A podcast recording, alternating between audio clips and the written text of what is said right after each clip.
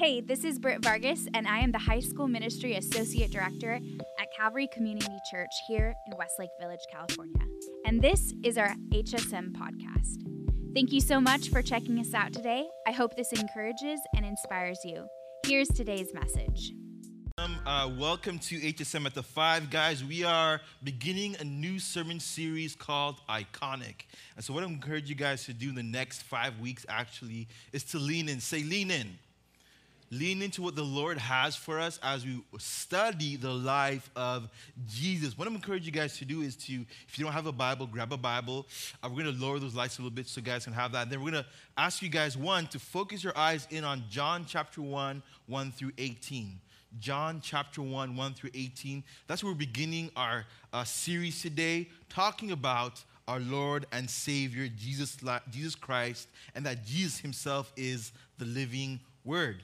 Now, why do we say iconic? We believe that really, truly, if anyone is to understand the heart of God, to know God, you must know Jesus. To know God, you must know Jesus. And so, if you guys are at John 1 1 through 18, say amen.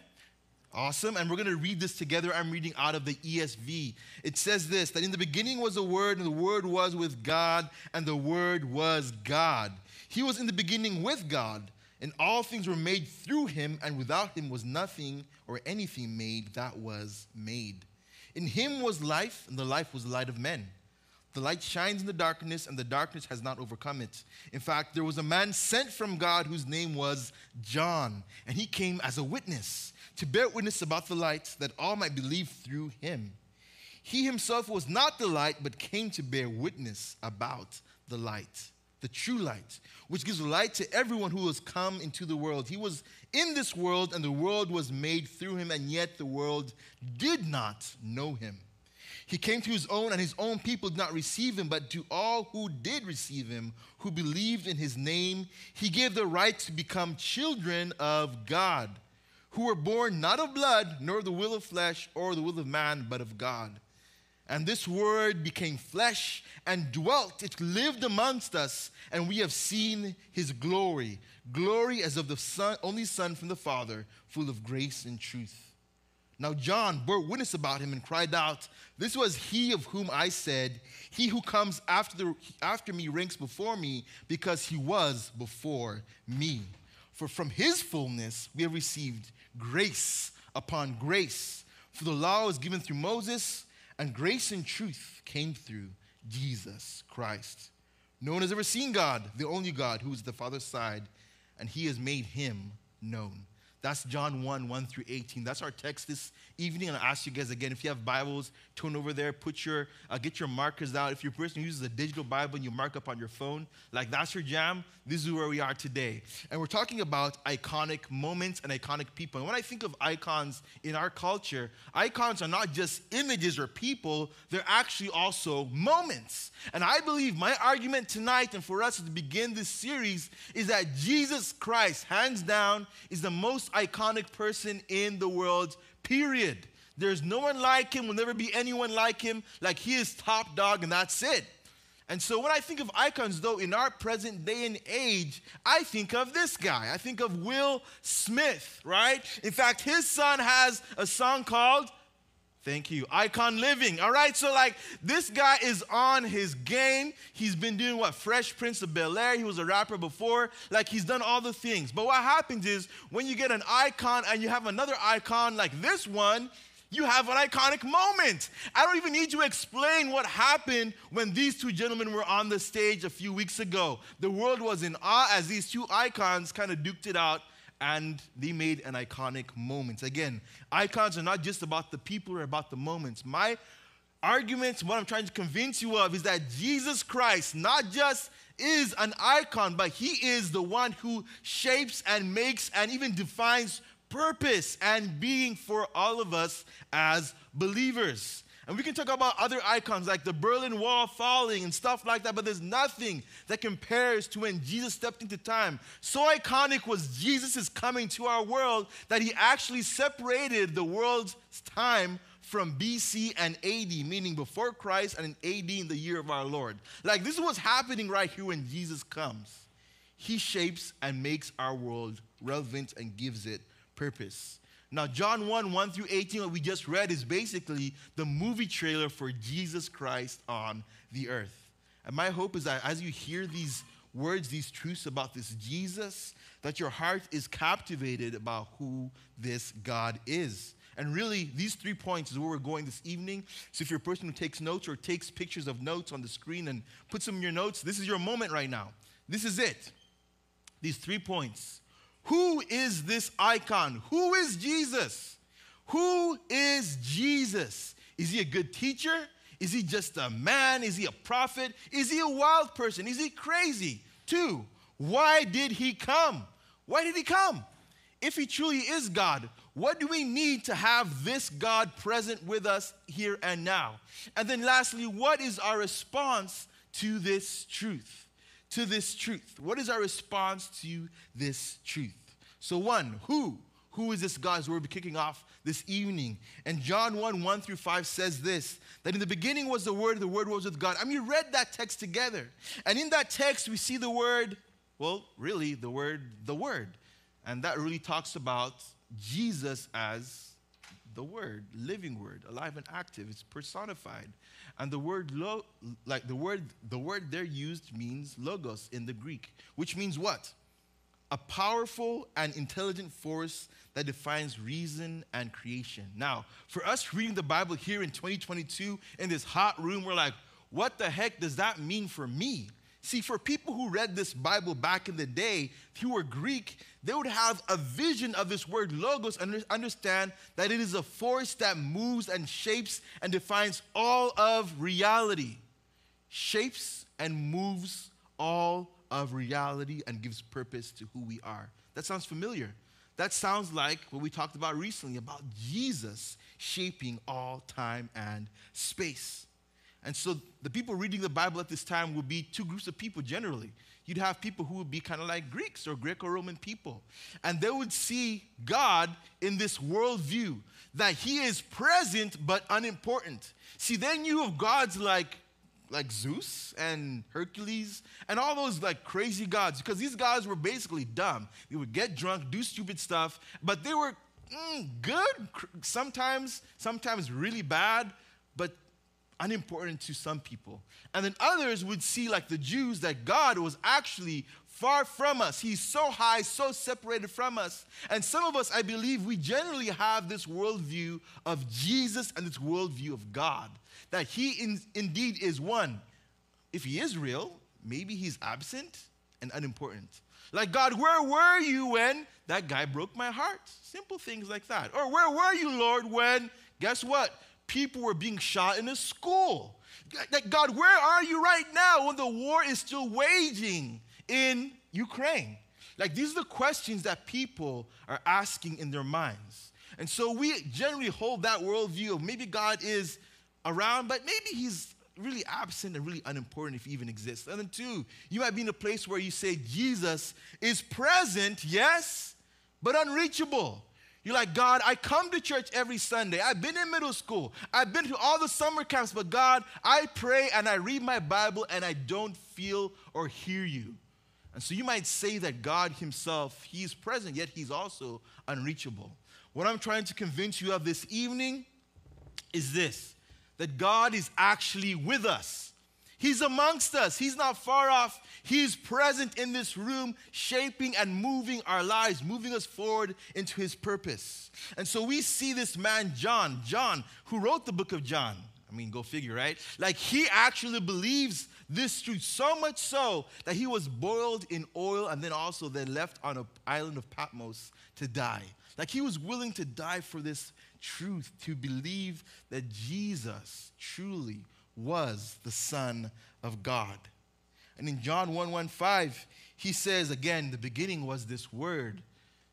The word was with God. Now, if you guys have not understood or not really fixed our eyes on what's been going on on the screen is that as I study my Bible, and I hope you would study your Bible, is that you grab markers, pens, or whatever you, you do in your, uh, your Apple phone, Android phone, green phone, whatever you got, right?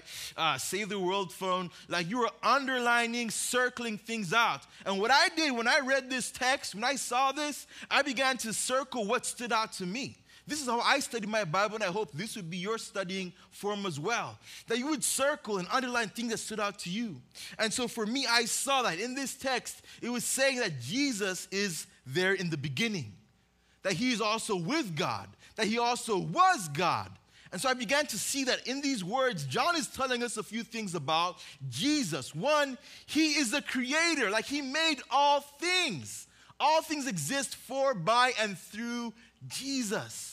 Two, that He is eternal. He's always been. After all the things pass away and life is broken and burnt and horrible, like we just talked about the brokenness we have in our world, in Ukraine and all that stuff happening in our world here and now, He will still remain. And then lastly, that Jesus is the light.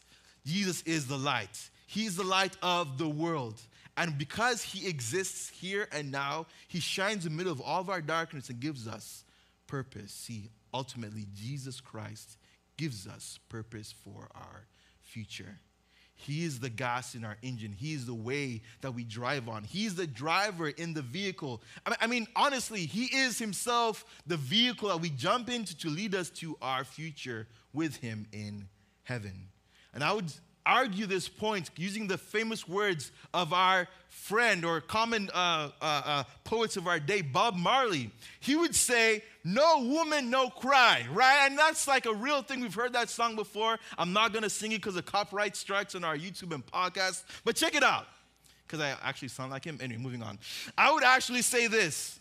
No Jesus, no life. That apart from this Jesus in our life, we literally have no life. Apart from this Jesus, there is no purpose. Like people make these arguments about what is actually good and what is actually pure, what is actually uh, uh, something of good report, and you find nothing else in this world worth living for truly except Jesus, the Son of God. And so I would say this again Jesus defines our purpose. Six through eight says this about Jesus. Uh, actually a man called John the Baptist. Not the John we're talking about, but John the Baptist. John the Baptist, who was actually fire baptized in his mother, mother's womb. This is like an insane moment. Like, imagine being in your mother's womb, fire baptized, re- receiving the Holy Spirit. And then it's written about John that there was a man sent from God whose name was John. He came as a witness to bear witness about the light that all might believe in him or through him.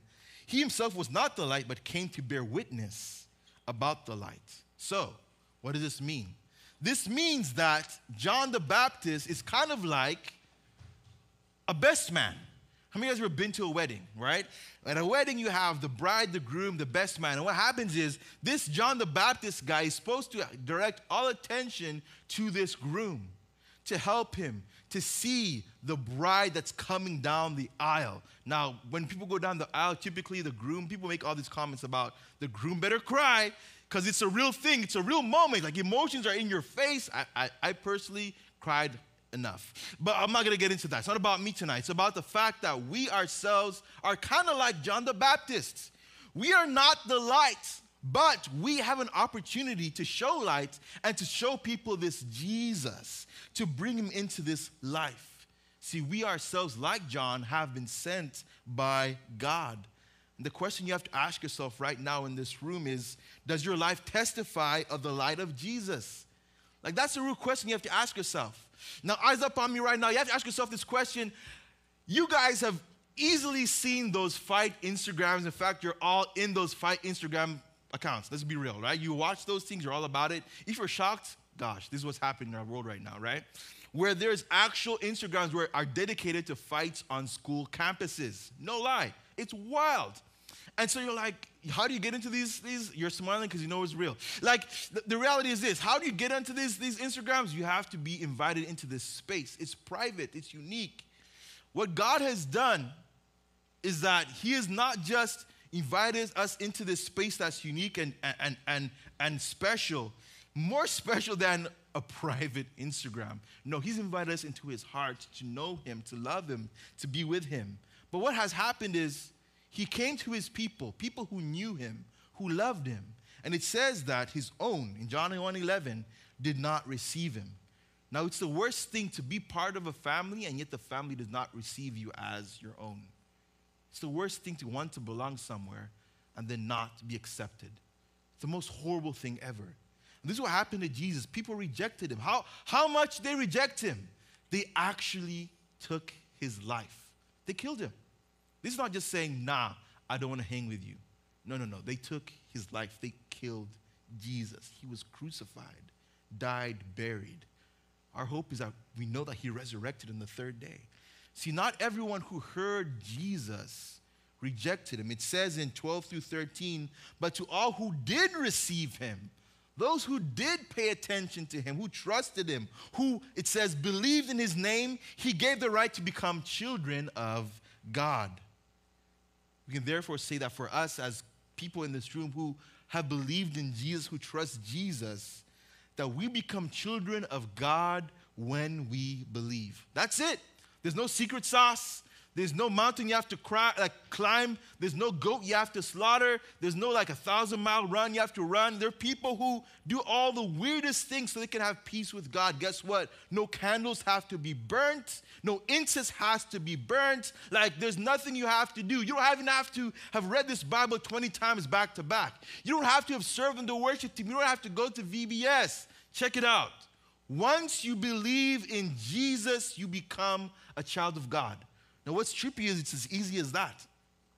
The difficulty in that is actually living a life that proves that you have this faith by living day by day, trusting in Jesus. Because, like the old hymn says, prone to wander, Lord, I feel it. Prone to leave the God I love. We are prone to wander. We forget so quickly.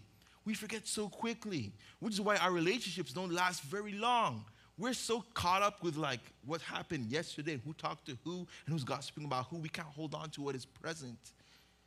But the rest of that song says, Take my, my heart, God.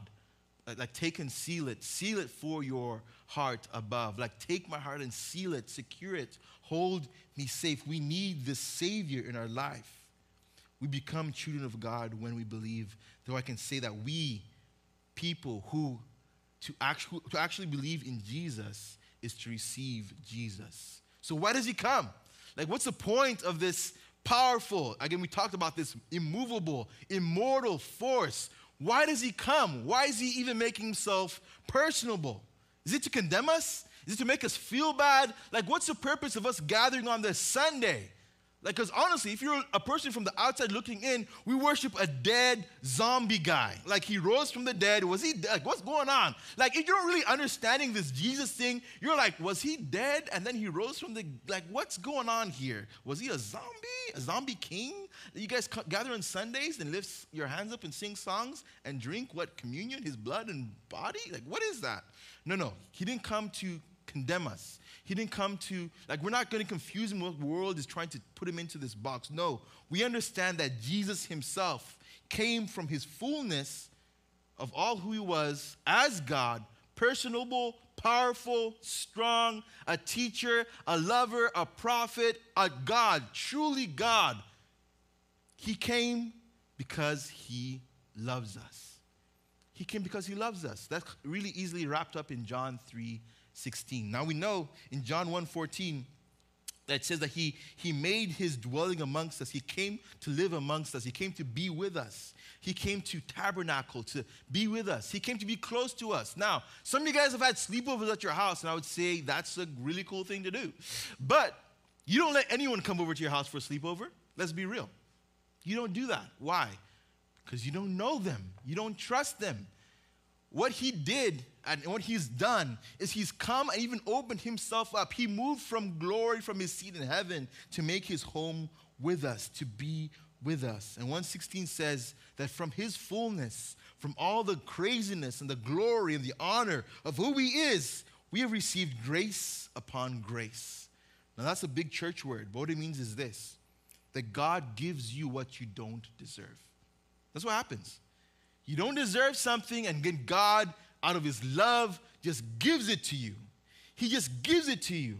And so, again, we can say Jesus came because one, He loved us. That's tied up in John 3 16. He came because He loved us. And then we also know this that Jesus came because He wanted us to know Him, He wanted us to understand Him, to hold Him, to love Him, to trust Him.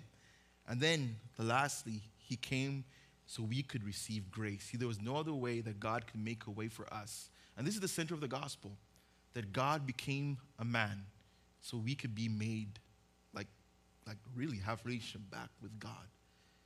So that all those things that were broken, that were set aside from our sin when we messed up. See, when you tell people that they have sin, they're like, no, I'm fine, I'm chill. And yet you go through this test, this, this test called the good person test. And if you a try, this good person test, you ask these questions. One, like, have you ever stolen? If you're real, yes, stolen a few things. Have you ever lied about something? Ah, a little lie, maybe admitted some truth. Okay, that's a lie too. Well, have you ever looked at a person and thought like really bad thoughts about them? Like not not like trying to kill them kind of thoughts. All right, okay, there you go. So really, at this point, so far, you're a thief. You're a, a stealer, same thing. And you're an adulterer. You're a murderer. You have all these things in you because the Bible has this high bar, like the God of our universe has this high bar for what it means to live and love, what it means to be a person of purity. And so ultimately, all of us fall short of this good person test. And so to bridge the gap for all of us, there is a cost. It costs something.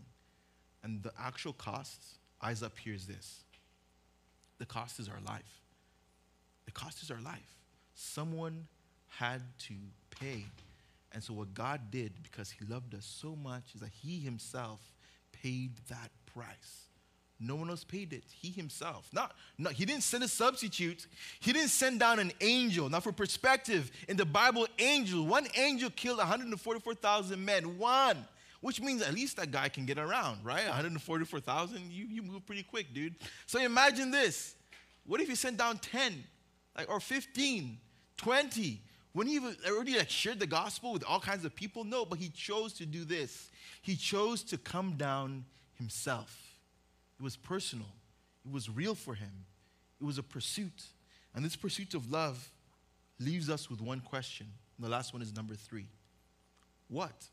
What is our response to a God who does not push things off to a servant or push things off to an angel no, what does he do? He comes himself. What is our response to this kind of intentionality?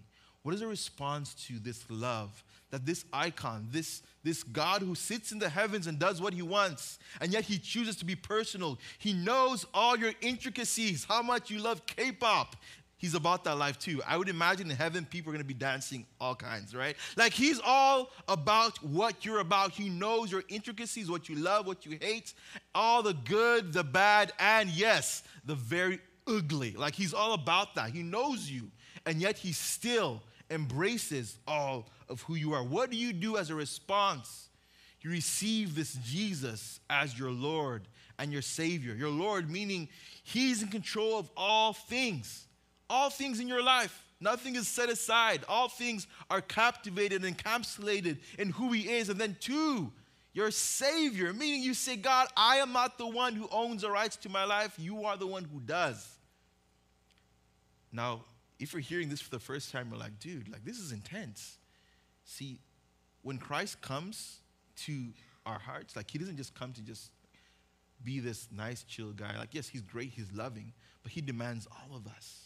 He wants our speech. He wants our heart's affections. He wants what we love, what we hate. He wants all those things and to hold them, to carry them. See, Jesus came again to be our Lord and Savior. And as the worship team comes up, I want us to walk through these next steps, right?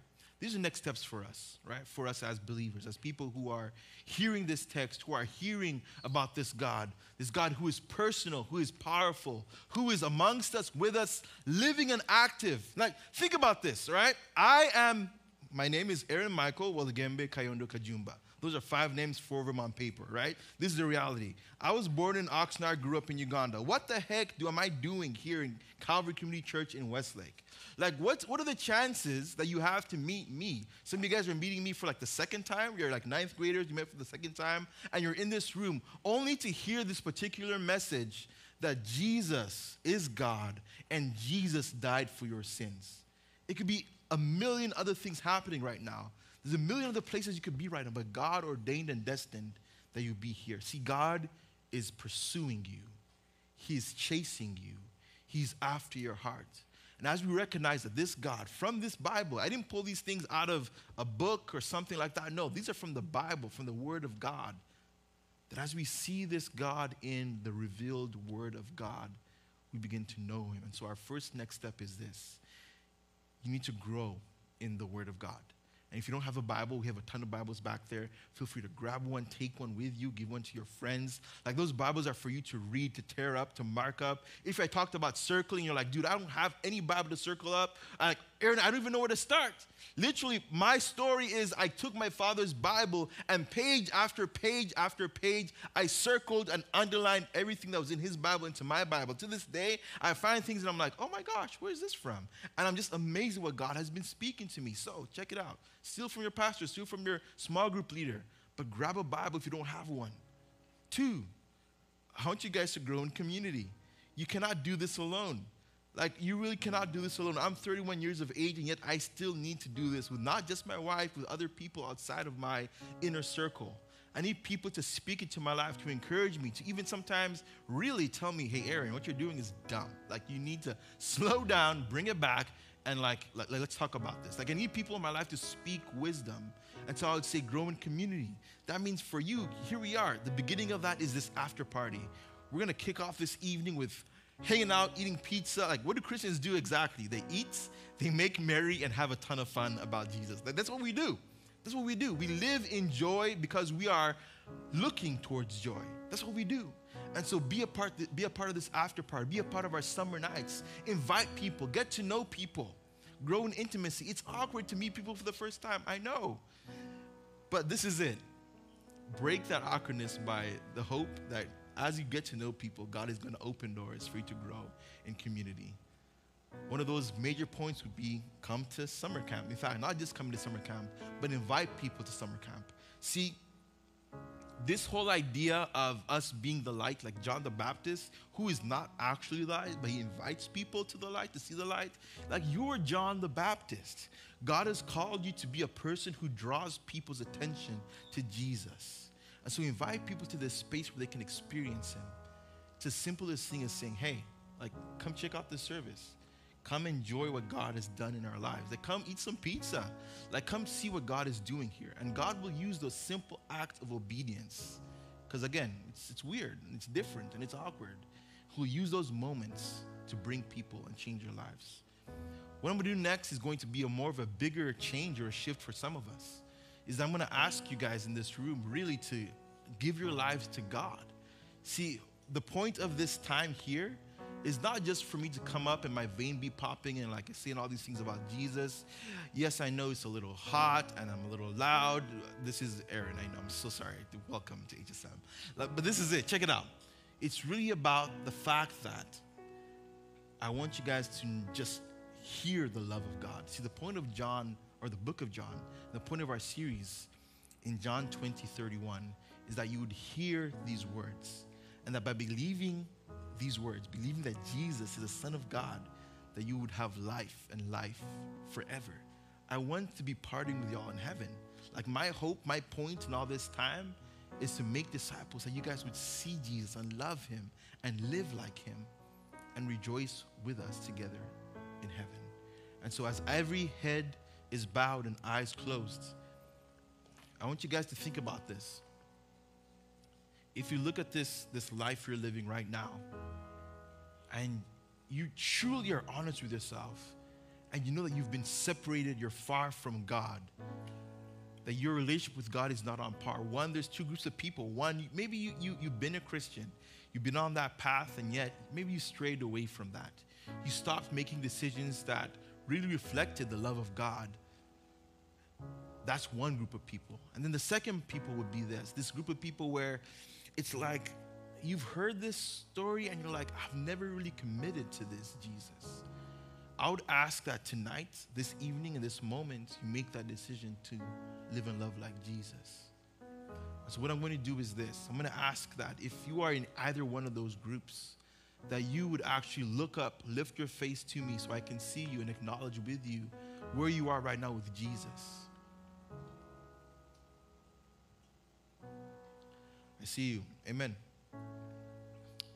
I see you. Amen. What I would ask you is this if you have taken that brave step, and I counted three people, but in your heart of hearts, you know where you are with the Lord, that you may need to make a, a, an even bolder step.